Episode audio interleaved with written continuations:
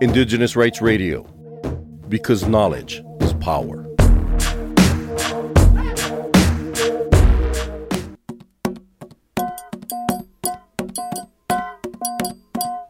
The 22nd session of the United Nations Permanent Forum on Indigenous Issues is taking place in person from 17 to 28 April 2023 at the UN headquarters in New York. The theme of this year's session is Indigenous Peoples, Human Health, Planetary and Territorial Health and Climate Change, a right based approach like previous years, Cultural Survival is attending the session, organizing a series of events and meeting with indigenous delegates and UN member state representatives. As the UN Permanent Forum on Indigenous Issues continues, we asked indigenous language activists attending the session how indigenous language can be preserved to ensure the survival and promotion of this asset for generations to come.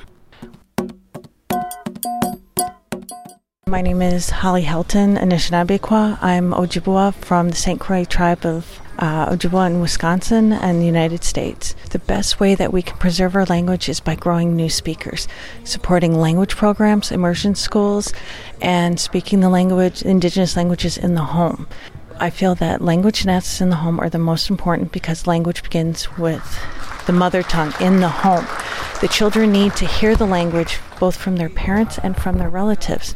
And the more that we speak it to them, the better and more fluent they will become. And when children learn the language, they pass it on then to their children. And that's what we want. That is the true success of a language program, and also the only way to preserve indigenous languages. I myself am relearning my own language and then passing that on to my children.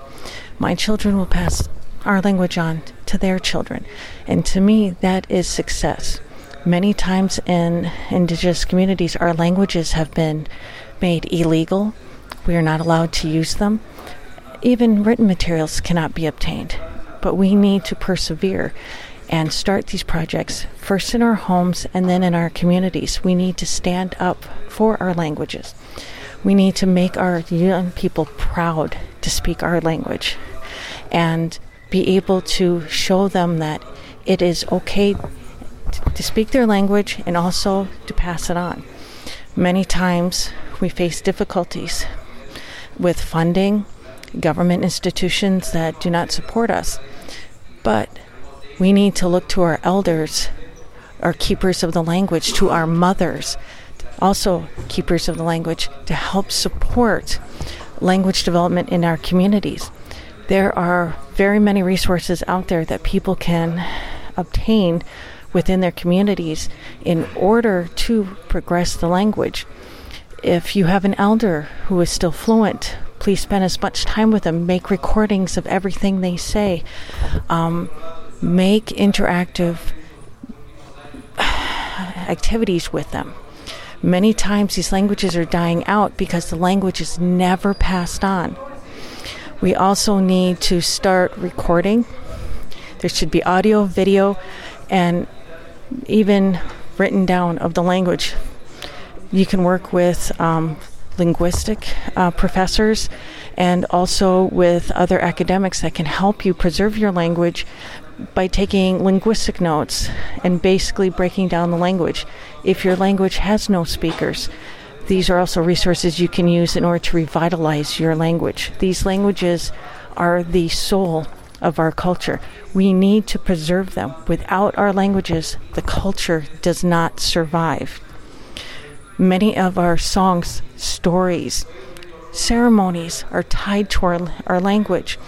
And when you hear these songs sung in their traditional language, it fills you with a sense of being connected to your ancestors, being connected to your people, to the land, to the earth. And that's why I fight so hard to preserve all languages, all indigenous languages. Every indigenous language is important, and we cannot bear to lose even one of these languages. And yet we're losing languages about 100 languages every two weeks, according to UNESCO. We need to put a stop to this. we need to take control, especially in the International Decade of Indigenous Languages. We need to stand up, write global action plans within our communities. We need to see that these are languages worth preserving. For more on Indigenous rights, visit www.cs.org/rights. You also can follow us on Facebook, Twitter, and Instagram pages.